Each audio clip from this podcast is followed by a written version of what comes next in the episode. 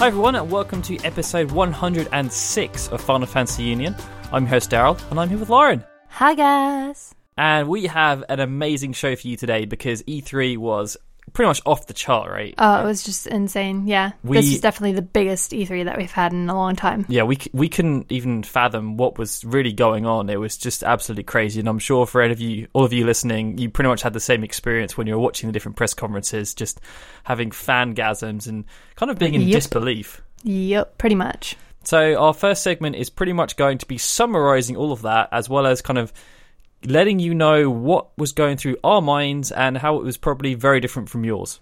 Uh, yeah, so that should be an interesting segment. And after that, we're going to talk about a bit of news. So um, we're kind of splitting the stuff about E3 into two sections because we're going to talk about what happened at E3, and then we're going to co- talk about some of the fallout that happened afterwards, which is slightly different. And then we have some questions. The observant among us will notice that there's no quiz this episode. Unfortunately, we couldn't sort that out due to timing restrictions because we would have had to stay up till three o'clock in the morning to record that. Yeah, it wouldn't have been good. That would not have been fun. Yeah, just um, just a sort of uh, sort of PSA for everyone who wants to be in the quiz. We're in the UK, and unfortunately, when we record, we can't record after like I don't know, probably Check your like time zones, and if it's p.m. if it's if it's past Yeah. like ten o'clock at night in our zone, then Yeah. it's probably not going to happen. Because not only do you have to be awake, but we also have to be awake. Otherwise, we'll do the quiz and then we'll just give you like crazy scores. uh, Which seems to be happening anyway, but yeah, yeah. but it might true. be more crazy. Yeah, it might be going yes, crazy. that's a small PSA from Lawrence there. What? yes, Okay. but we're So- still accepting people. So Yes, we are accepting Yeah. people, and we hope to have more entrants because so far we've only had two this year. Well, in terms of we've had lots of entrants, we've only had two sessions. Anyway, for you new folks who are listening and probably wondering what the hell is going on and who's talking, uh, this is Daryl Lauren again, and we are part of a podcast series called Final Fantasy and Kingdom Hearts Union, which is presented by the Gaming Union Network. We run on a four week rotation with a new show every other Tuesday, and our sister show is Kingdom Hearts Union, hosted by Brandon. And we come out on the iTunes Store, FinalFantasyUnion.com, and YouTube.com forward slash FFUnionVids. If you want to support the show, please head over to Patreon, which is patreon.com forward slash FFKHUnion. If you pledge $1 per show, you get access to an exclusive behind the scenes show, which comes out every month, where you'll get a couple of us talking just kind of off the record about things that we're doing in our personal lives. Um, kind of get to hear about, you know, what was happening pre E3 and, and how that was all going to go down, or any other games that we've been playing. It's kind of stuff that we just kind of, you know, we just chill, have a little chat, and pretty informal. yeah, yeah, Also, be sure to subscribe, rate, and review us on iTunes. It really helps the show to grow, and also it means you get updates whenever we post. so yeah, hit that subscribe button. In the way of announcements, we've obviously just published our interviews with Ali Hillis from MCM Expo and our latest Type 0 HD interview with Mike Vaughan, who plays King. And we've got a few more lined up still. So we have interviews scheduled with Robbie Daymond, who plays Kurasame. We have an interview with Matt Mercer, who plays Trey. And Orion Acaba is coming back for a second interview. He just loves us that much. I Can't know. stay away. I know, jeez. But yeah, no, both um both the interviews that we've posted up this week, oh well, yeah, last week have been uh really entertaining and really fun to do. I mean, all of our interviews are, but um definitely give them a like check them out. And um Mike Vaughn is Yeah, he um, talks- He was he talks a a lot. He was so great, was, I think it was double the length of all our other interviews. So yeah, be sure to definitely check that out. and it's great to actually meet Ali Hillis in person this time. Yes, because we did actually get to chill out with Ali Hillis, although it was a bit impromptu because the scheduled interview didn't take place, and then we had to kind of shoehorn it in somewhere, and then we got kicked out of the room, and it was yeah, fun. But it was it was a great experience. yeah, yeah. Besides the fact, Yes. We also have before we go on to our E3 discussion, it's Final Fantasy IX's fifteenth birthday today. yay, Final Fantasy. Happy birthday to sorry, no one else is joining in. Fine. Happy birthday to you. It's it's pretty crazy to think that that came out 15 years ago. And it I was, know. It was a game that was very different from kind of things that had come before. Even though it was supposed to be essentially a tribute game, if you Mm. compare it to seven and eight, it's very different. I just still remember sitting on my one friend, um, James White, I think his name was, uh, sitting on his bed and watching him um, play it after he had just gotten it for his birthday. And I was just like, oh my god, this is so cool. But I didn't really understand why Zidane had a tail or anything about it. So I was just kind of like, eh, this is this is a new Final Fantasy. So, in honor of Final Fantasy Nine's 15th birthday. We're going to be posting a few different things on the website. Um, and we were, I guess we were hoping to be able to fit in something on this episode, but I think because E3 was so crazy, we've had to forego that. So we may do a Final Fantasy 9 special next episode. If that's something you really want us to kind of take a look at, then be sure to let us know and we'll definitely try to fit that in. I mean, if, if news comes out between this episode and next episode and it's crazy, then we may have to reconsider again. But yeah, if nothing really comes out, then I think we'll we'll we'll definitely consider having a Final Fantasy 9 special. Yeah, definitely. So, on to E E3 2015. I know that we've already done a kind of a recap episode with the guys at Kingdom Hearts Union, but that was very focused on what actually happened. So now we're going to kind of talk through some of the different things, go through some of the nuances of what this announcement really means, and just kind of discuss some of the different topics around uh, what a Final Fantasy VII remake actually means. But before we get on to that, we do kind of want to to uh, en- enlighten some of our listeners about what actually was happening from our perspective during E3 because it was not what we were expecting. No, no. Um, basically, like we were in the U.S. actually visiting my family um, because, uh, well, um, I'm pregnant now, and um, we couldn't visit in October as we were like hoping to. So we just kind of had to jumble everything around and go in June instead. And we only realized afterwards, oh yeah, E3 is going on that week.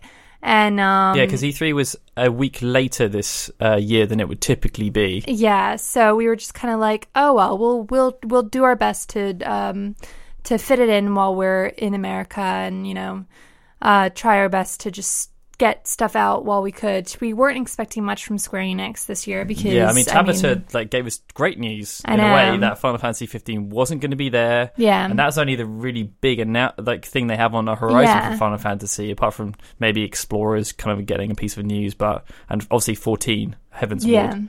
Um, but we weren't expecting too much, so we were kind of yeah, like yeah, we can just chill out, you know, we can just Yeah. enjoy E E3. Yeah, we thought it was going to be like um, mostly probably Western games and that kind of stuff. I mean, th- granted, with all that in mind, it was a very nice surprise that we got all of this, um, all of this news for Final Fantasy. However, um, my Mac, uh, the Saturday before E3, decided to break. I had this video card thing, and um, if you have a 2011 MacBook Pro, you might want to check this out as well. Um, basically, there was a recall for all video cards in like your MacBook Pro. So basically, if your if your Logic, I think it's called like a Logic Tech or something, if that craps out, you can take your MacBook Pro if it's a 2011 model and it qualifies.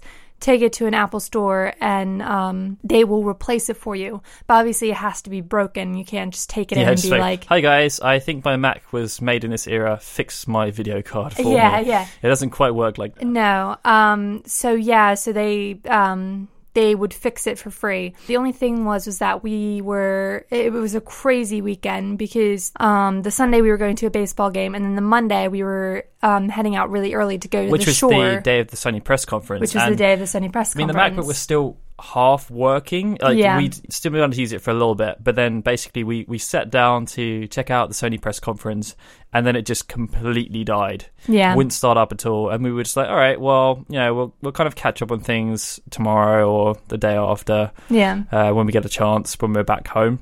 And then obviously we checked the Wi-Fi. We got the Wi-Fi working the next morning.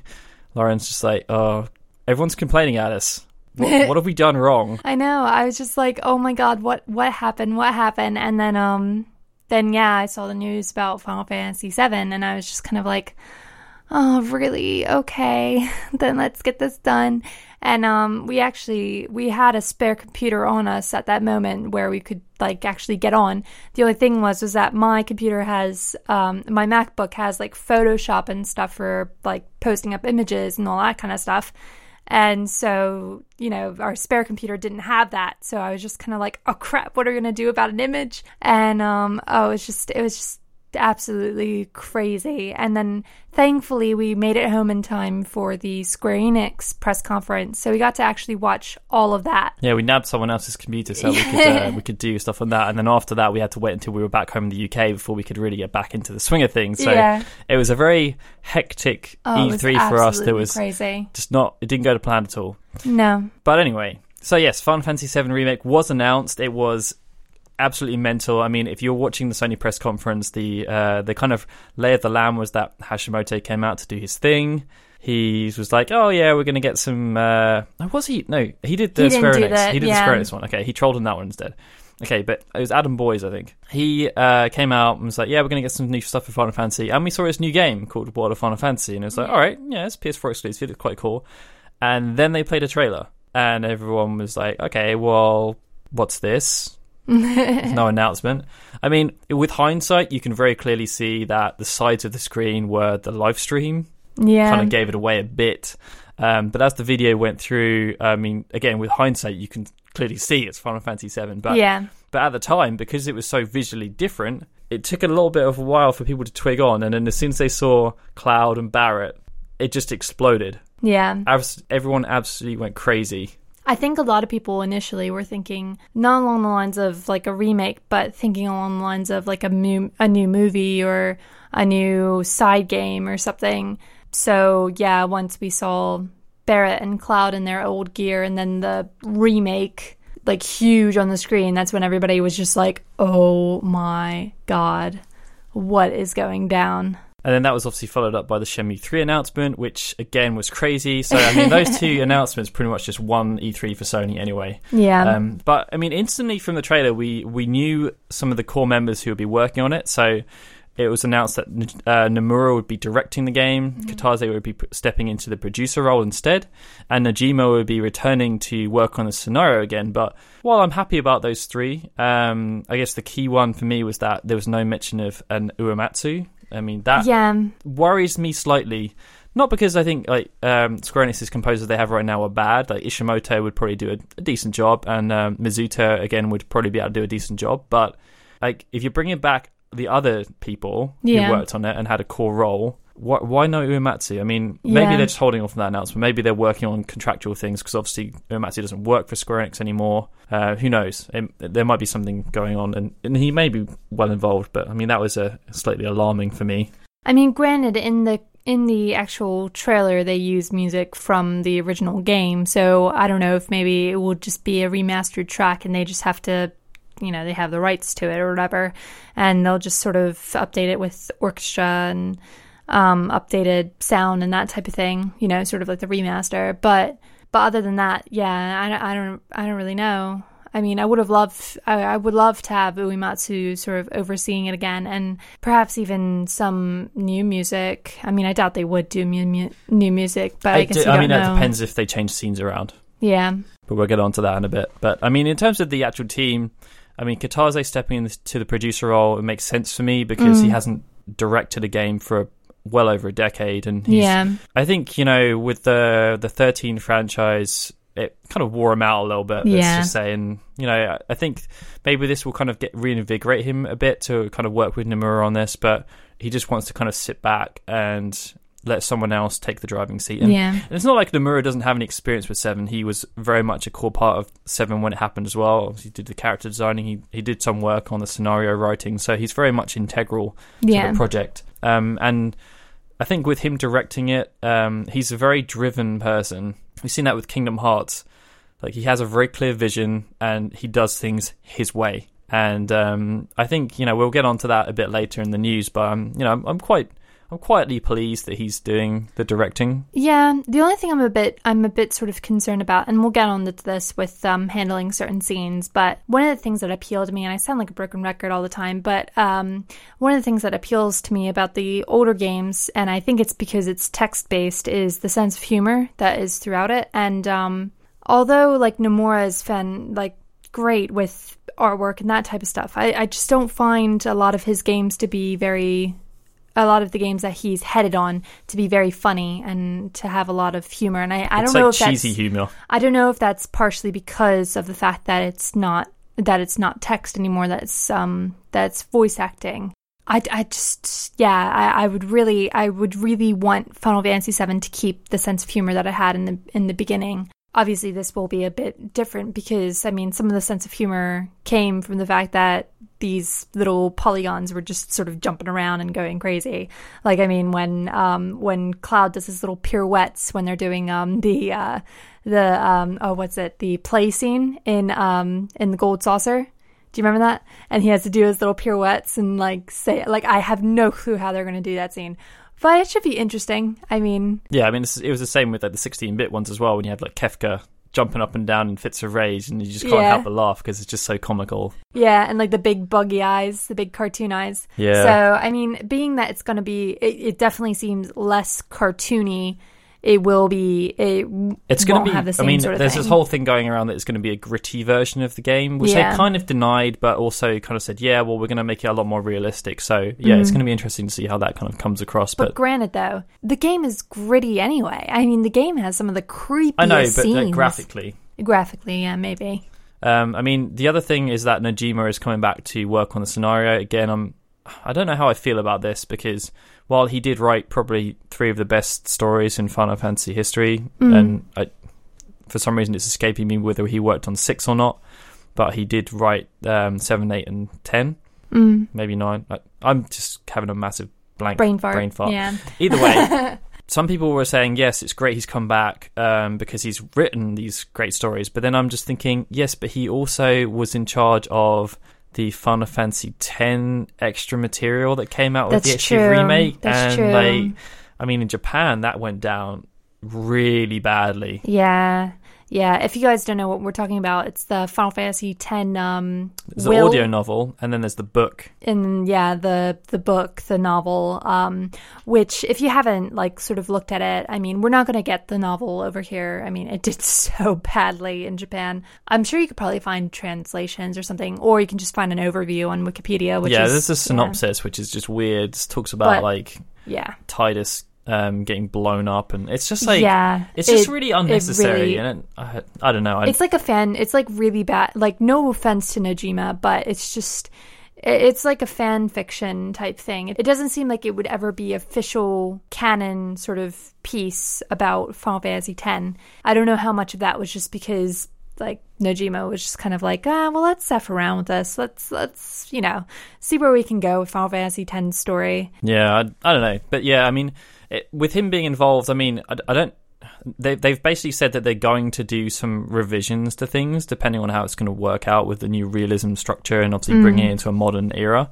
Um, so obviously they're going to need him to rewrite things. They're going to have to rewrite much of the dialogue and script because it's now going to be voice acted. yeah So they're going to have to make things more expansive. So that's obviously going to need more more work done on that. And then they're going to have to figure out how they're going to do certain scenes. So I mean, Yeah. there's been loads flying around. Um, the Honeybee Inn is obviously one of them yeah because obviously you can peek through the the different keyholes and see what's going on there. Mm. Um, You've got the cross-dressing part, which happens in the Wall Market with Don Corneo.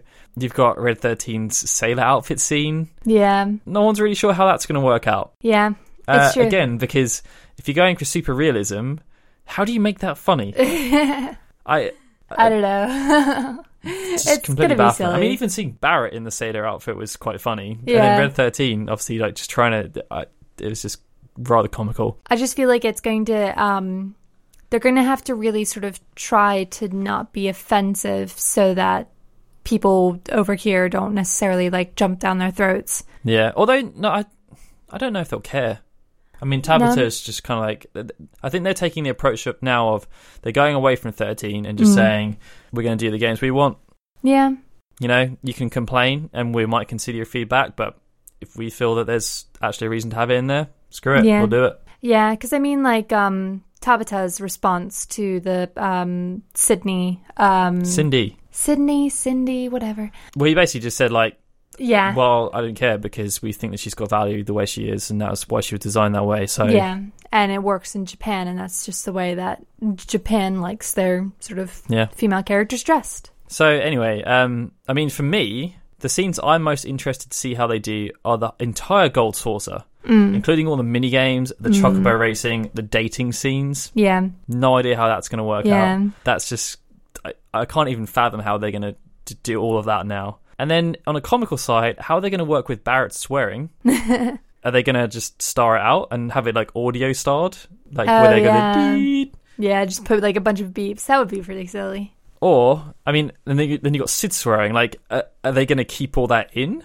With, I guess with so. him and Shera and him just treating her like crap. Yeah, Because again, that could come across really dark. I know because he does. He he really does abuse like And it's quite comical because it's pixelated graphics and text based speech. Yeah. But when they make it like super realistic with voice acting, that's going to come across as like the Last of Us kind of yeah, realistic and like wife beating territory, yeah. which, you know, could have its appeal in a certain way, but I don't know if that's necessarily what they'd be going for.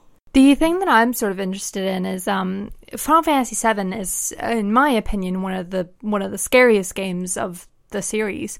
Um, I mean, there's so many scenes that have creeped me the heck out. Well, there's the one where you're going into um, the city of the ancients with through the Mm. forest, and then like there's like Sephiroth and Cloud like flying around ghosts and There's that stuff. one, yeah. And then you've got Cloud in the wheelchair, which is just really weird. You have uh, Shinra Tower where Sephiroth, well, could be Cloud, could be Sephiroth. I don't know. There's conspiracy theories out there. I think it's I think it's a um, a Jenova clone. Yeah, but either way, uh, the blood going through the holes and that sort of thing, it just gives off a really creepy vibe. And se- I mean, originally you're seeing that from overhead, um, but now it it might be that we're seeing it um, either third person or first person, and that would be probably more than likely third Well, yeah, I mean, like even but it would seeing be creepy. seeing um, President Shinra like lying Yeah. dead on the desk. Seeing the snake as well, the snake in That the very is beginning. something that people are curious as to. I'm going to discuss that later, though. Uh, okay. But kind of moving on, I, I, I kind of want to say here and uh, pat myself on the back, but um, you know, going back to February 2009, I did write an article basically saying this would happen. Mm. I mean, it's not that much of a stretch to think it would happen, but I I just basically said yes, it will happen based on numerous things. One of which was that whenever Square Enix have done a remake of a Final Fantasy game, it's usually gone and sell loads of copies. The Final Fantasy 3 remake sold over two million copies. Yeah. So I mean, you can't even uh, the Final Fantasy 7 remake is going to sell bucket loads. Oh yeah. The only thing for them was that they needed to make sure that it didn't ruin the legacy of the game, Mm. because unlike the uh, kind of compilation, that didn't really tarnish anything because everyone treated them as spin-offs. Final Fantasy VII stayed completely intact, and whether or not Dirge of Cerberus sucks, it's got a decent story, but the gameplay is pretty horrific.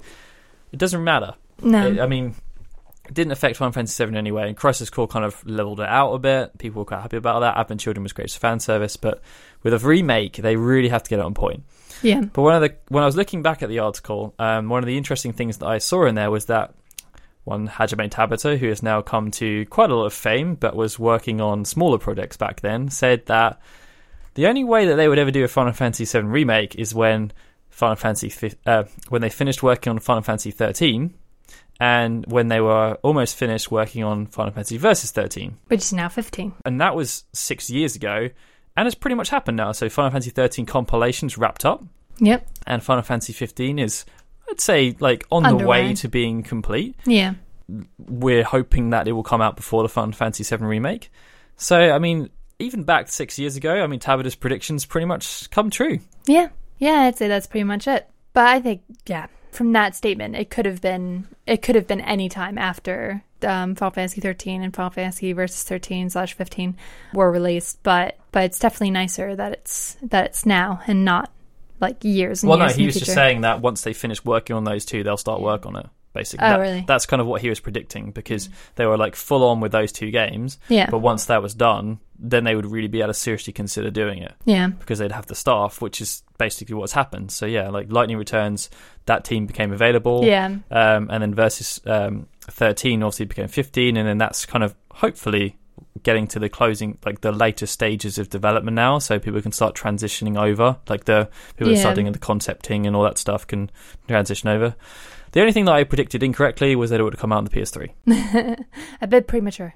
Well, you know, I But then again, we did think that Final Fantasy uh, Versus 13 would come on the Yeah, I PS3. don't think anyone anticipated back then that we we still wouldn't have seen versus 13, but we would have seen three 13 games. The only thing that's sort of on my mind now is um, what does this mean for Final Fantasy 16 then? Um, who knows? I mean, Are, are people depe- even interested? it depends what I guess what goes on because if we say that versus, uh, sorry, I'm saying versus now. Uh, if we say that 15 is going to come out maybe next year, uh, people are kind of hoping that the remake will come out in 2017 because it'll be the 20th anniversary. Yeah. And Square Enix did say that they would be treating Final Fantasy VII as a 20 year property. And then maybe 16 comes out the year after, which means we then get back into the cycle of having consistent releases of Final Fantasy games. Who knows? I mean, anything's possible, really. I mean, they know that Final Fantasy, if they do it right, still has the ability to sell a considerable amount of copies, um, and the Final Fantasy VII remake will very much do that.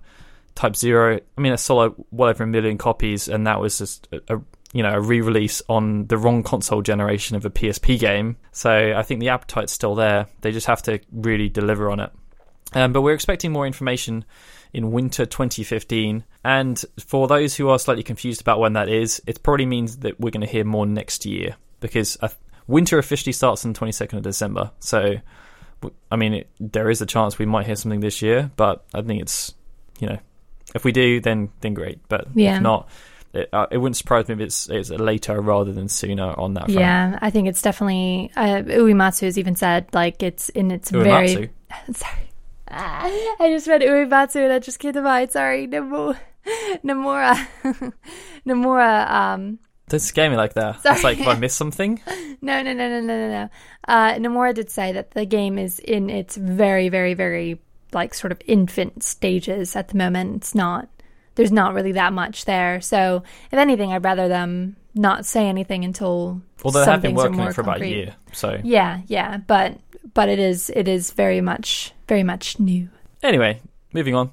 World of Final Fantasy. So Mm. we, we just kind of mentioned that this game was uh, teased before the Final Fantasy VII Remake. Just wanted to talk a bit about that because, uh, like the Final Fantasy VII Remake, it is is also coming exclusively to the PS4. Mm. Well, Well, it's Vita, isn't it, as well? I know, I'm just saying. Oh, okay, sorry. Honestly. just Yeah, so the Final Fantasy Remake is a timed exclusive, but they haven't decided what platforms yet. It's It may also come out on, whereas uh, World of Final Fantasy is coming out exclusively on home consoles as a PS4 exclusive, but will also be cross-save with PlayStation Vita. Mm. Um, so it's going to be directed by Hiroki Chiba, who has worked on a numerous games. So he was more of an event planner, a scenario writer, um, and he's worked on games such as Final Fantasy 7, 8, 10, and Type 0. And this is his first directorial role. And uh, just listening to him in the interviews, he sounds really, really excited about this game. It is really cute. I think it's a really really cute game, and I think it's um it's a great way for kids to get into the series. To be honest, because like I mean. A lot of the games in Final Fantasy um, are quite mature in their sort of nature, and um, it's nice to see that they're coming out with games that are more accessible for kids because i mean especially like thinking from our perspective like um i'm sort of thinking when what game will we introduce our kids to? Will we throw them right in with final fantasy? Well we could do final fantasy 1 i guess because that's pretty pg that's pretty tame. But um but it's nice to have like a new game that will introduce you to all the characters and be fun Yeah, I mean, it's kind of a similar game to uh, Theatrhythm in that sense. Like, it's really toned down, it's got a really cute art style. yeah And I was really surprised that they've actually decided that this is going to be set in a new universe. So there's new characters you can play as. Yeah, it was surprising to me that it wasn't set in the same universe as Dissidia and Theatrhythm because they've kind of got, with those, they've already got their cross Final Fantasy games Yeah. genre and they've kind of got a small mythology with Chaos and Cosmos. It was a bit confusing as to why they haven't decided to kind of capitalize on that a bit more. But, you know, it, I don't think it really matters that much. Um, but yeah, it's going to have a unique story. Um, it's going to focus on two two characters. hmm Uh, we don't really know too much about them at the moment, but we know the game's going to revolve around capturing monsters, and then you can use those monsters to combine with yourself in battle. It's a bit weird, um, but basically you can either um, stand on a monster's shoulders, or you can have the monster stand on your shoulders. And depending on which way around you do it, you'll get different stat boosts, which you can use in battle, which is going to be an ATB style system to try and bring in the traditional fans. Mm. That probably made it sound really boring. no, no, it is it is ridiculously cute, and um, the seeing all the Final Fantasy characters coming back in like a cute little chibi form is like really adorable. Um, they had uh, Cloud and the Warrior of Light, I think, featured. Yeah, and they showed some of the traditional enemies like the Iron Giant and the Behemoth. yeah, Um, so, and, and they've said that there's going to be a ton of different monsters because it's basically supposed to be designed as an introduction to Final Fantasy, as Lauren said, for kids. yeah, Um, but they're kind of keeping it ATB and trying to make it. They're trying to include all these different things so that adults will enjoy it too, and maybe want to play it with their kids. yeah, So yeah, it's kind of like I'm I'm thinking in my mind it's like a Nintendo styled game. Like it's got that cutesy style, but it's also not going to be just really dumbed down. Mm. It's going to have a decent system, and I think it's going to there's going to be enough there to warrant checking it out. It's just not going to be a traditional Final Fantasy experience. Yeah, definitely. But I think it's definitely a good direction for them. So, on to some news. We're going back to the Final Fantasy VII remake now. Um, because Nomura actually did an interview with Famitsu magazine after E3, and it was translated by the livestream.net, and he said a few different things about it. It was it was quite an informal interview. I I don't really know how it worked. Some of the questions were kind of just like joking around and stuff, and it was there were some weird things that came out of it that people have kind of picked up on and got the wrong end of the stick on. So the first was that Nomura didn't know he was directing the game. Which must have been so funny. Yeah, I mean, when you say it like Scary, that, but funny. When, when you say it like that, it sounds really stupid. Like, how do you not know that you're directing the game? But when you actually listen to the story that that Nomura tells, it does make a bit more sense. So basically, what happened was Kitase and Hashimoto started working on the Final Fantasy VII remake in secret. They were just trying to see if there was enough will within the company because apparently they tried a couple of times before and it didn't really get off the ground. But this time they were just like, okay we're going to try again. Hashimoto really got the bit between his teeth and he really wanted to make it work. So what they did was they started asking Nomura questions, saying like, "Oh well, you know, if we did do a Final Fantasy VII remake, how would you want to like handle this thing, or how do you how do you envision us do, dealing with this?" And they basically took his answers and then kind of deliberated a bit and just thought, "Actually, yeah, that's sound like a bad idea. Like that's a good good way of doing it." And then they, without his knowing, made the E3 trailer, which I think was quite a while ago. Now they they they pulled that together because uh, Nomura is even saying that since then, like the graphics have, have been like really ramped up. So like what we saw in the trailer was quite quite poor compared to what we actually see in the final product. And then when they showed that trailer internally, Nomura saw director next to his name, and he was just like, "Hang on a minute, I what?" And Kitase, uh, I think he called Kitase up and was just like, "I'm pretty sure I just saw this trailer. Is that an error that I'm directing?" He's like, "No, no, you've been like kind of directing it without knowing it for a couple of months now, um, maybe a bit more. Um, and you know, I feel the time's right for me to pass to pass this on to you, and uh, it's your project now, so don't screw it up, kind of thing."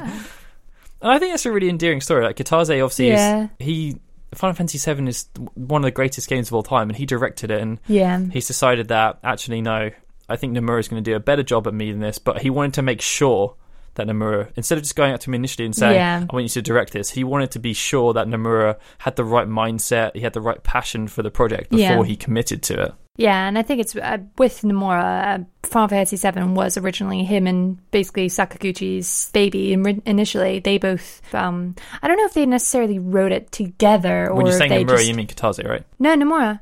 Because well, Nomura's uh, Nomura did the original like story. Like he he he wrote the original. It says it. He wrote the original story For Final Fantasy VII, for Final Fantasy VII. not yes. Nojima. No, not Nojima. No, Nojima did the N- Nojima wrote like everything about it and all that kind of stuff. But it was originally uh, Sakaguchi and Nomura's baby. Are you sure? Okay, well, we'll take your word on this. Oh, look it up! Look it up! I don't want to look it up. Oh, look it up! Where did you Everybody, see this? everybody, look it up on Wikipedia. It says written by Sakaguchi and uh, Nomura. I know that Nomura helped out, but I don't think he really like. I don't think he came up with it. Well, they came up with the basic, like I'm talking about the, like the basic, basic story. So, like what was sort of going on. Um, didn't say there. Doesn't say it on there, but if you go on the Final Fantasy VII page, damn it.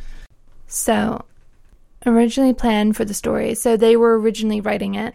So there you go. Ah, so they did the really, really, really early basic concept. exactly. Exactly. All right. Yeah. So I'm right. Okay, I wasn't. I was Yeah. going to take your word for it, but Okay. apparently you wanted Okay. to prove it and all of that. Well, yeah, yeah, yeah. Because you were, you were, yeah. Um, but yeah, so he did, he did do like the basic, basic, basic story, and obviously he did the character designs as well. So it's not like he's like completely foreign. He was just like doing the character designs. He was actually like a part of the. Book. I've birth. forgotten what point you were even trying to make now initially. I don't know. Okay, well, we'll move, move on. Um, oh man. Um, so also in the interview, Nomura said that there's going to be no new characters appearing. They're going to keep it as it was. Um, but they're all pretty much being redesigned to make Yeah. them more realistic. And he was talking about how because some people were asking like, why aren't you just using the same designs for Advent Children? And he just said, well, Advent Children was ten year over like ten years ago Yeah. now. It's a little bit dated. Um, they want to try and make things a bit better. Yeah. Um, so he's working on some of the character designs, but they're also working with Roberto Ferrari, who's kind of one of the up and comings in Square Enix. He's an Italian. Um, he's been doing sub character design. He work he kind of usually is working with Tabata, so he did sub character design on Type Zero, and he also d- is doing sub character design on Final Fantasy 15. I th- believe he was responsible for Cindy. But yeah, no, it should be interesting. I, I just wonder, um, I do wonder how the faces are going to look, because will the faces even um, look that similar to how they look in Advent Children? I'm guessing not. Yeah, I mean, with the soldiers we saw and the, and the different children playing, like they seemed semi-realistic. It still had that kind of mm. cartoonish. The Shinra soldiers Style. look really interesting because yeah, they if anything that's that's the one thing where I th- I agree that it is looking more grittier, if only because they look like actual soldiers now, whereas in the original they just kind of looked like yeah, ninjas and even with Crisis. Core as well, they they didn't really look that. No, they just had like little belts and that was it. But now they like actually look like they they look like they could be in like Metal Gear Solid for all I care. Yeah. So I mean, as we alluded to earlier, Nomura has said that there may be plot changes depending on like how the story needs to develop for the for the more modern approach. But he's basically said that they're going to try and keep it as familiar as possible. So Yeah. I mean, some people have already been freaking out about the fact that they might take out the cross-dressing scene, and he said, "No, we're going to keep that in." Yeah. Uh, now, obviously, everyone's thinking, "How are you going to keep that in?" Which is going to be an interesting point. Yeah. Um, but Nomura did say in the interview as well that he's he's actually faced quite a lot of opposition. Well, not quite a lot. He, he has faced internal opposition about some of the changes he wants to make because there are people internally, and I guess this applies to the fan base as well, who look at Final Fantasy VII and the other Final Fantasy games and say, "I really liked that part of the game. Don't you dare change it." And his response was, and I'm paraphrasing here slightly, but the general sentiment was, he said, "If you want to work on a Final Fantasy." A love for Final Fantasy is not enough. You need to be unsatisfied with what Final Fantasy has achieved so that you always want to surpass what has come before it. If you get trapped by feelings of nostalgia and get stuck thinking Final Fantasy should be like this and not like this, then you should not be making Final Fantasy games. Hmm. I think that that's a pretty good that's a pretty good thing because yeah, you're never going to settle, are you? Exactly. So if you suddenly say, "Oh, actually, the ATB was perfect. We shouldn't ever work on it anymore. We shouldn't try and develop it," then like, well, how are we going to progress? And this franchise is all about progressing. The fact that okay, it doesn't necessarily apply anymore, but the fact that every story was self-contained, they took what elements they liked from the previous game and expanded upon them. I mean, if you look at 7, 8, 9, and 10, the battle system, they kind of kept the ATB semi similar, but they changed all the systems around it. So you had the materia, junctioning, you went, 9 went back to kind of learning um, elements, and then with 10, you had the sphere grid, which was completely changed again. You had the switching mechanics, uh, 10 2 adapted it further. And funnily enough, I mean, people are kind of freaking out about what the Final Fantasy VII battle system is going to be like, saying it's not going to be ATB. Final Fantasy 15 is actually the first one that hasn't been ATB based. Um, Final Fantasy 12 was ATB based. Final Fantasy 11 and 14 are also ATB based. They're just kind of slight deviations on that theme. Yeah. I mean, personally, I would still like it if they had an ATB styled theme. Yeah. But um, people are saying that it wouldn't really matter that much if it went to a Final Fantasy 15 style because most of the time you play as you're forced to play as Cloud anyway, uh, and then you can just pick whoever you want to have on your side. Didn't we see that you're not allowed to actually have Cloud out of the party in Final Fantasy Seven? Is There that are a few key times when he doesn't feature, but yeah, like if he's with you, he has to be there. well, yeah, I guess when um when he has his little mental breakdown, poor little Cloud in a little wheelchair, bless him. But no, I, I find that to be a really interesting um a really interesting statement. And that's kind of when I was we were talking earlier about why I'm quietly pleased about Nomura directing it. This is kind of this this statement made me happier because Yeah. it's very much in tune with what I want to see with Final Fantasy. I want to see them take those risks. I want to see them expand. Sometimes they don't always work. I mean, Yeah. you look at Final Fantasy 12 and 13. I'm ignoring this 13 2 in Lightning Returns for this point, but for 12 and 13, uh, it's people love those games. People also don't like those games because there were parts that just didn't really work out, and it was something that we weren't really accustomed to because all the games before that, and I'm not including 10 2 in this either. Um, all the games before that, they just gelled. Pretty much every single part of the game, whether it was the music, the gameplay, the characters, the story, the world, they all just really worked together. There was always a good, strong protagonist, a strong ant- antagonist. Like the, the the combinations of the characters worked really well. After that point, though, things have started to get a bit muddy. So certain things like the Final Fantasy 13 story isn't the best, But you know, there were some really strong characters. Some people think the battle system was probably one of the best that there's been so far. Some people think that 12 was the best battle system we've seen so far. But some people also think that the Final Fantasy 12 wasn't that great.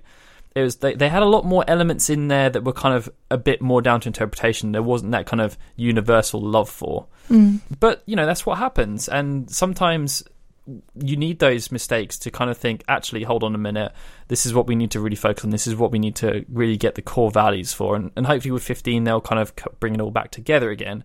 But with Nomura saying this, it it makes me feel really pleased that he isn't just going to do a kind of essentially an HD upscale of Final Fantasy VII Yeah. they're going to try and make it for a modern audience because and, and I guess this is another point and I'm on a massive rant here and I apologize for anyone who's listening and needs to take a slight break but Final Fantasy VII remake is not going to be targeted at I'm saying you like us Yeah. say the older fans who are like mid to late 20s who played the original game we're probably a smaller part of the market share now Yeah. it's going to be targeted at the people who are like teenagers, early twenties. That may- so maybe some of them weren't even born when Final Fantasy VII came out. They're going to be that's going to be who they're going to try and target this game at primarily. I would have thought because they're they're the new up and comings. They're the people they want to get into the franchise to buy the games that are coming out afterwards. We're kind of the remnants. Uh, and you know, if they can make the game appeal to us, that's a bonus yeah. that that's really great for them. And obviously, they're going to try and do that. They're going to try and keep it as traditional as possible. But they've also got to think about this younger generation because, yeah, there's le- I'd say there's less of us than there are of them yeah. in, in the gaming market. Yeah, no, it's a, it's a very fair point, and there's probably yeah even more less than uh, less of us because there's probably some people who've completely dropped the series, who were fans in the past, but like we we our numbers have dwindled just because of time and stuff like that, and just getting older. Yeah, I mean, the people that played Final Fantasy 13, the, the I'd say the fan base was a lot younger. Like Yeah. it brought in it brought in a younger audience. There are a lot of people that are in our communities that the first game they played was Final Fantasy 13, and then they've gone back and checked out the other ones, but it was Yeah. very much their starting point. Which is not to say that we are like not we we shouldn't be like counted or whatever. It's just that Square Enix in the the bottom line is a company and they they have to keep bringing people in otherwise they'll completely fail. If they're constantly trying to impress us which i think like a lot of us can be quite critical of only because we have like certain expectations when it Yep. comes to final fantasy like they would just go under. They would go bankrupt. It just would not that's not a good business plan for them Well, They- obviously they want to try and keep us happy. I happy. mean, but they they wanna need, try and they need to make it appeal to a new but audience they too at need the same to time. it'd be like a it'd be like a, a car company just being like ah nah we have we have enough people we'll just keep them happy and you know you guys can just go screw yourselves you new people They just have to be very careful about not going down the Sonic road yeah because the Sonic with Sonic they have they split their fan base in two. They have the new fans and the old fans, and the games just don't work yeah for the old fans at all. Really, I mean they tried to do Sonic Generations to pretty much cater for both those fan bases, but they still kind of messed up the old version of it. But for some reason, I feel like with the way, with the evolution of Final Fantasy and Final Fantasy's gameplay, they almost sort of cradled us into that. They've been very good about like not taking too much away too soon. Like even with Final Fantasy 15, like everybody's saying, you know, oh my god, it's the first one that's not ATB, but it still feels all right because we've been sort of preparing for and it's it. kind of where the genre's going as well. Like if you're playing a Tales game, it's very it's kind of a similar style. It's not completely open world like that, but Mm. you still control the character. You run around. It's a bit more flexible And than, obviously than there's- the the 13 franchise. there's been a ton of games that have been released that are sort of like the same style as Final Fantasy 15. So we're already used to it anyway because there's games around that are like that. So I don't think it's that bad of a thing. I think the other thing that we need to consider is that um, for the for the younger generation, the people that didn't play Final Fantasy VII, kind of in that era when it was popular, is that they're constantly hearing about Final Fantasy VII, and it's one of the best games of all Yeah. time, and it's always cropping up in these lists about fantastical um, experiences. But I mean, if you it's like when people watch films, right? Uh, yeah. Some of the when you're at work, you get to meet younger people from young, different generations, and you start talking about films like Terminator, Blade Runner, Mm. all these classic sci-fi films, and they go back and look at them and they just think they're crap, and, Yeah. they, and they can't get into it because they didn't experience it when they were younger. So to them, it's just like, what the hell is this? Yeah, it's like watching, um, like unless if you were like a massive film buff, it's like watching Citizen Kane and just kind of being like, you know, this is one of the greatest films of all time. Like, why the hell is this like so so loved? But the thing is, is that at the time it was, and if you're, yeah, You need a, if you want, you need a dedication to watch that and understand it. Whereas at the time, it was like completely traditional. Everyone was watching it, and that was the best that they had on offer. yeah, Whereas I, I think the same is true for Final Fantasy VII. Like if you're a younger uh, gamer, you might not really get it because you're going back. It's like these really pixelated graphics, and for us, like we experienced it when it first came out. Like we have that me- those memories, and we can tolerate it. I guess we is the the best way of putting it. But I think younger gamers would really they'd need a lot of commitment to Yeah. kind of to bash through. Um, and you know, there's there's people that will do that, but there's equally people that won't. Um, Yeah. And this this Final Fantasy VII remake gives Square the chance to put that amazing story, those amazing characters, to a new audience in a new way. The other thing that um, Nomura said uh, that we don't have the quote of here, but um, he also said something along the lines of the fact that, like, with this Final Fantasy VII remake, he doesn't want it to be an exact copy because if he makes an exact copy, It like, might as well why- just be an HD It might as well just be an HD remake. And I thought that was very, very important because, yeah, we always have Final Fantasy VII, regardless of anything. If the remake sucks, which I don't think it will, but we always have Final Fantasy VII to go back to. It will always, always be there in all its glory. and they're releasing the Final Fantasy VII port on PS4 for that Which very reason. into this one, yeah. I mean that, that's basically what they said. So they they knew about the remake when they announced the Final Fantasy VII PS4 port uh, when Hashimoto, did Hashimoto his big such troll. a troll. That I mean, like obviously at the time everyone was really upset about the announcement, I know. but now in hindsight, it just is the biggest troll ever. so basically, we just can't trust Hashimoto ever. Hashimoto is he does everything for a reason. Remember, remember that. I know. Um, but yeah, so I mean, that's basically been pushed back now. It's coming out in winter. But they basically said exactly what Lauren just said. They didn't want to do an HD remake. If you want to play the original, just go and play the Final Fantasy VII original version. It's available on pretty much every single platform, Which the PC port is great. I apart mean, from Xbox. I played it on um I played it on Steam and it's it's a great version and I mean it has everything so you have like the um ruby and all that sort of stuff um weapons to to fight and yeah it's the, it's in its most complete form so that should be um really good to have when we actually get it but um at the moment uh there was a uh, a a story going around basically saying that it was coming out in October. Apparently, that's not the case. Square Enix has released a statement saying that um, it probably will come out more likely in winter 2015, Which, which, is when means we're supposed to get more news about the Yeah. remake. So, which Daryl said earlier, it's probably like late December time. Yeah, Yeah, towards the end of the year, early next year. But it's still exciting anyway. And if you do want to play it like beforehand, it's always on Steam as long as you have a PC, Yes. which really sucks. They really need to port those to Mac. I mean, it's just really frustrating It's going okay, on Lauren. Steam. And It's okay. I know. Right now, we need to move on to some questions. Okay.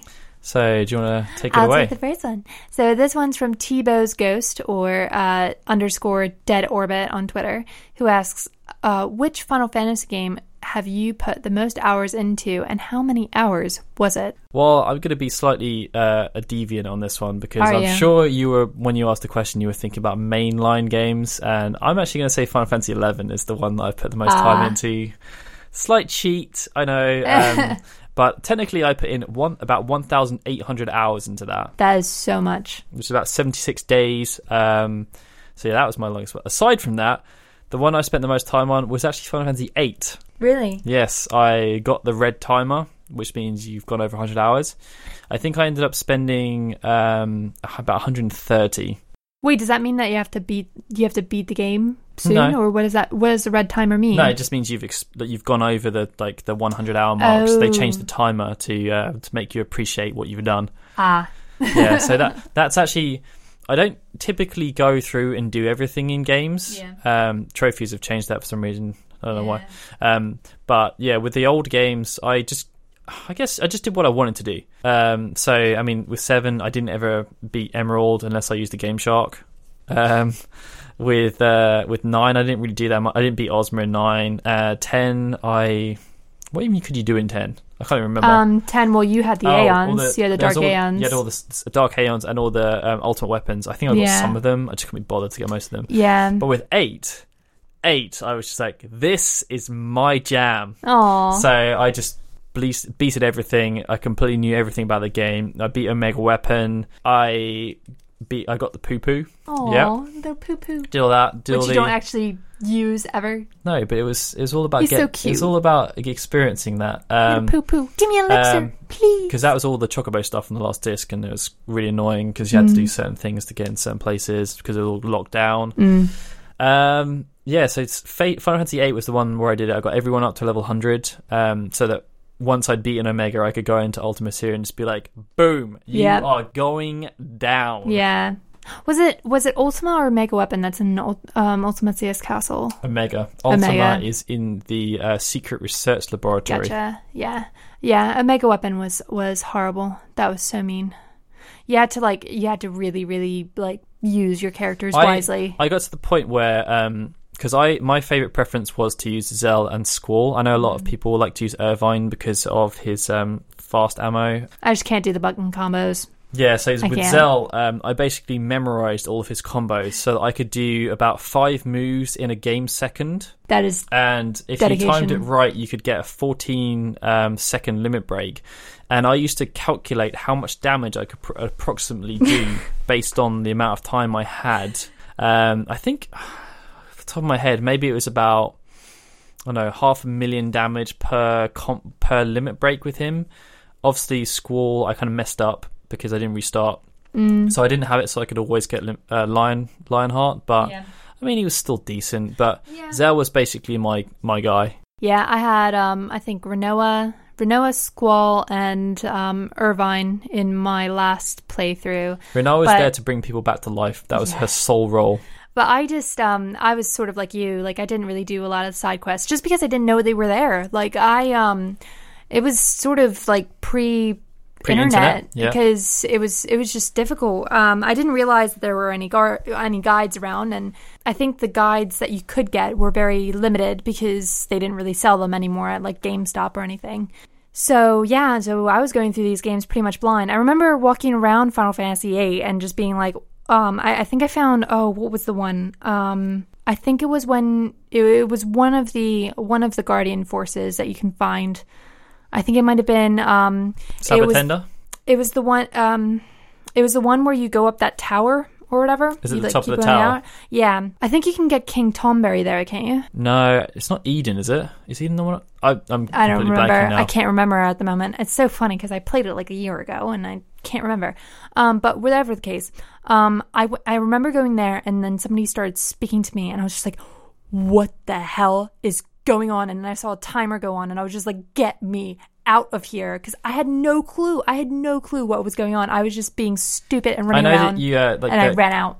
uh, King Sabotender is just like you can just randomly fight him walking Mhm. around, and he just completely wipes you out Yeah. if you're not prepared. But yeah, no, I just I just ran. I ran as far as I could from that location, and then I think I just sort of finished the game. Um, but I didn't. No, I didn't do. I didn't do anything. So I didn't do Omega. I didn't do Ultima. so what's the game you spent the most time on?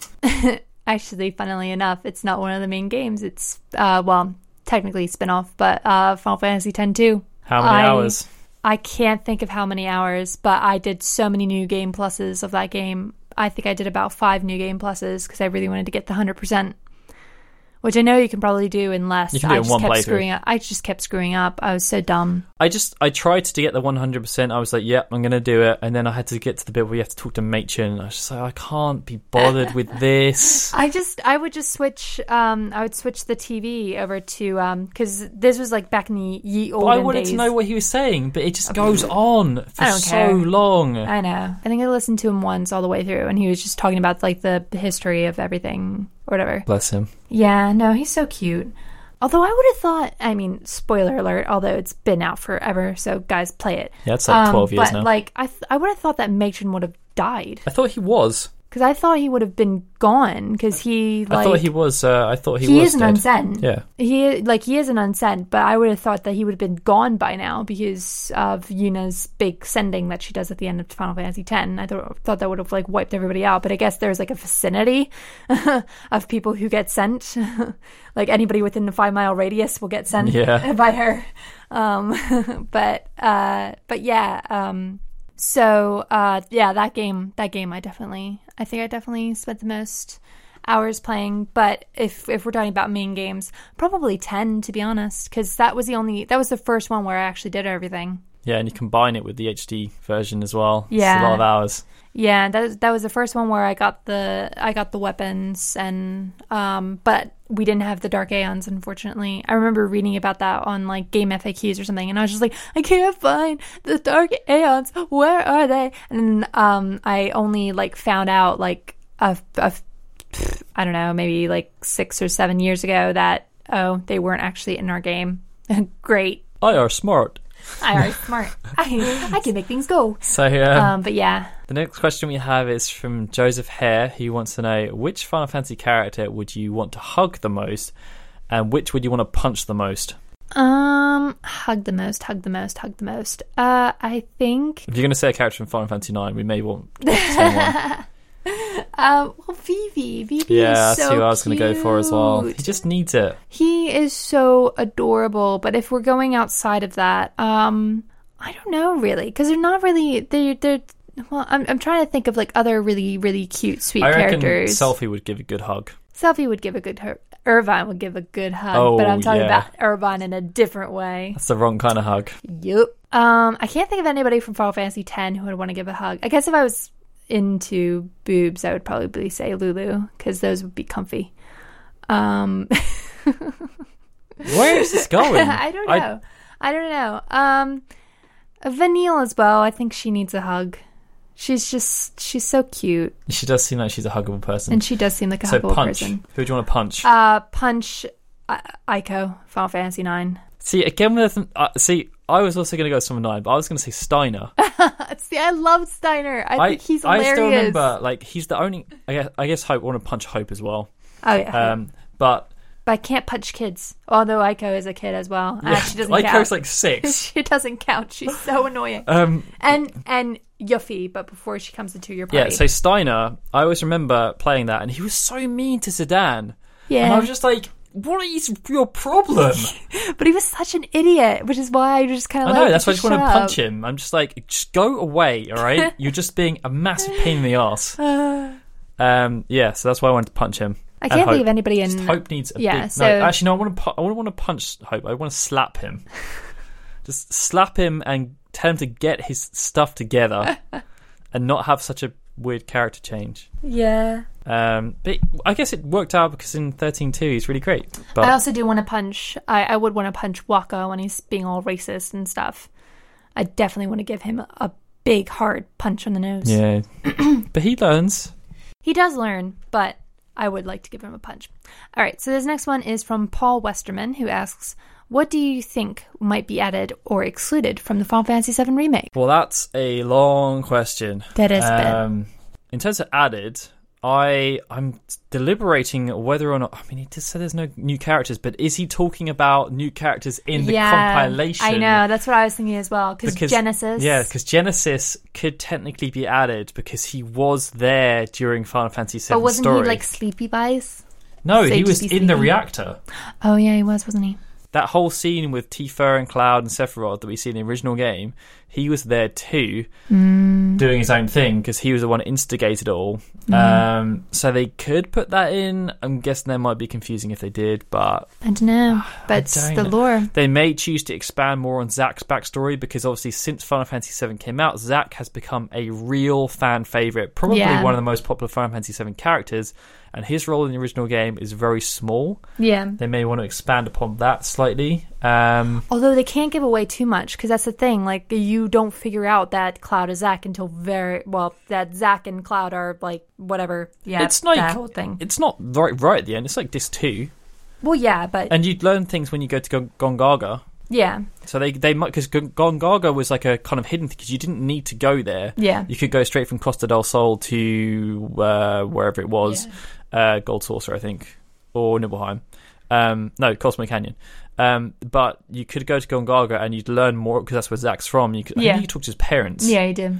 And Aeris has some like, oh, right. Mm, Yeah, and uh, obviously the Turks are there too. They might want to expand more on Vincent's backstory as a Turk.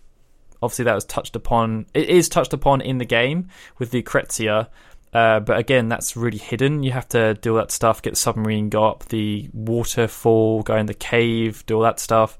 They may expand upon that because obviously we know more about that now because of Dirge Cerberus.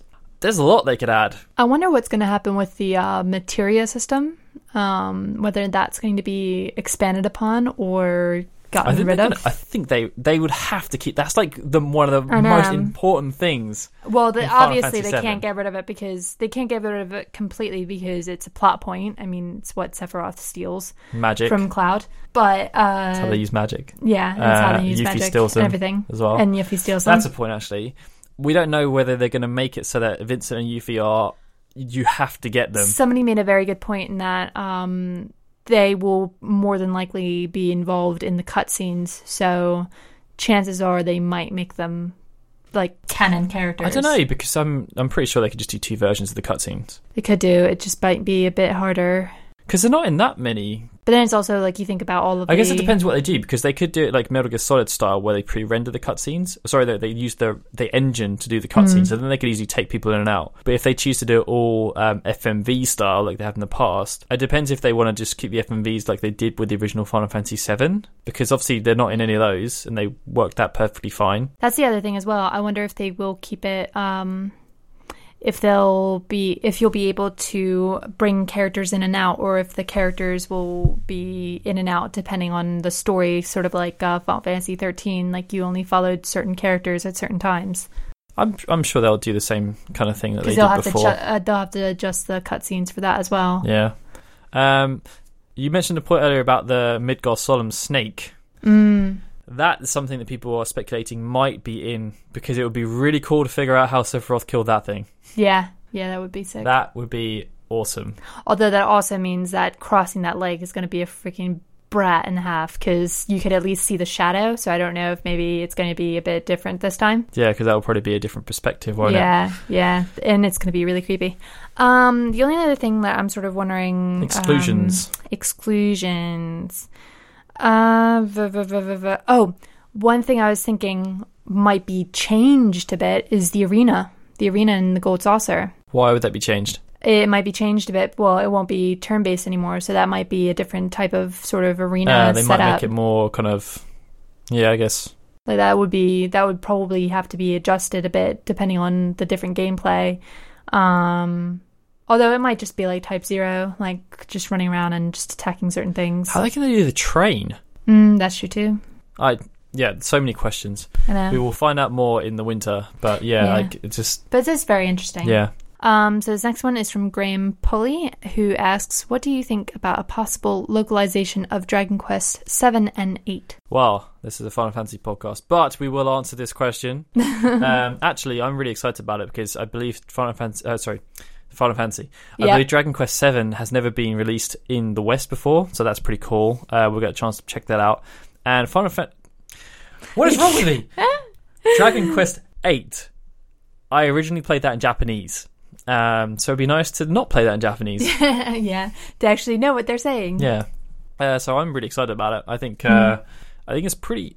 The guy kind of said it by accident, right? So um, I think it's pretty likely that we're going to see those, and I think they're going to come out on the 3DS. So yeah, it'd be really cool to check those out. And obviously, if you if Dragon Quest is, it's kind of similar to Final Fantasy, but it's not. It's it's one of those. It's like the antithesis of Final Fantasy in a way because while Final Fantasy looks to expand all the time, Dragon Quest is very much about tradition Mm. and when they try and change things up, everyone freaks out, uh, which is what happened with Dragon Quest Nine, I believe, because they were working on it and then they showed it off, and then the Japanese public were just like, "What the hell is this?" so they basically just started the entire game again, Aw, bless them. and then it was the best-selling one. So clearly, a good decision. Um, yeah, so I'm I'm really excited about that, and hopefully we get the chance to actually check them out if it is true. Mm. Yeah, no, I'd definitely like to start on the Dragon Quest series. Yes, so this ended up being a lot longer of an episode than we had intended to do. We had lots to talk about, Yeah. apparently. Um, but in honor of Final Fantasy IX, we are have picked a Final Fantasy IX arrangement for our music segment at the end of the show. So the original song is "You Are Not Alone," as a piano cover by a pianist called Meghan Feir. Fair. It's about F E I R. So if you want to check her out on YouTube, it's M E G H A N F E I R. Uh, she's got a little channel and she's done lots of different arrangements on the piano for different things. Um, yeah, be sure to check her out. Yeah, it's very good. It's very nice. Uh, the next episode of Final Fantasy Union is scheduled to come out on the 4th of August. Be sure to subscribe to the podcast on iTunes. If you just type in Final Fantasy, we are number one. Or check out Final Fantasy Union on YouTube at forward slash FF Union vids. I believe you type in Final Fantasy podcast at the top for that one as well. So yeah, Boom. Shakalaka.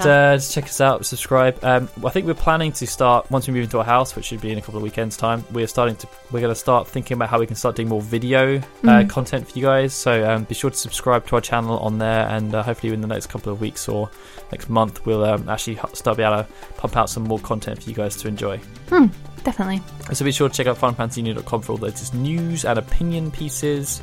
And remember to support us on Patreon at patreon.com forward slash FFKHUnion. And with that, this Final Fantasy VII heavy episode mm-hmm. is coming to an end. Bye, guys. And I'm Daryl saying goodbye. This has been a FinalFantasyUnion.com production.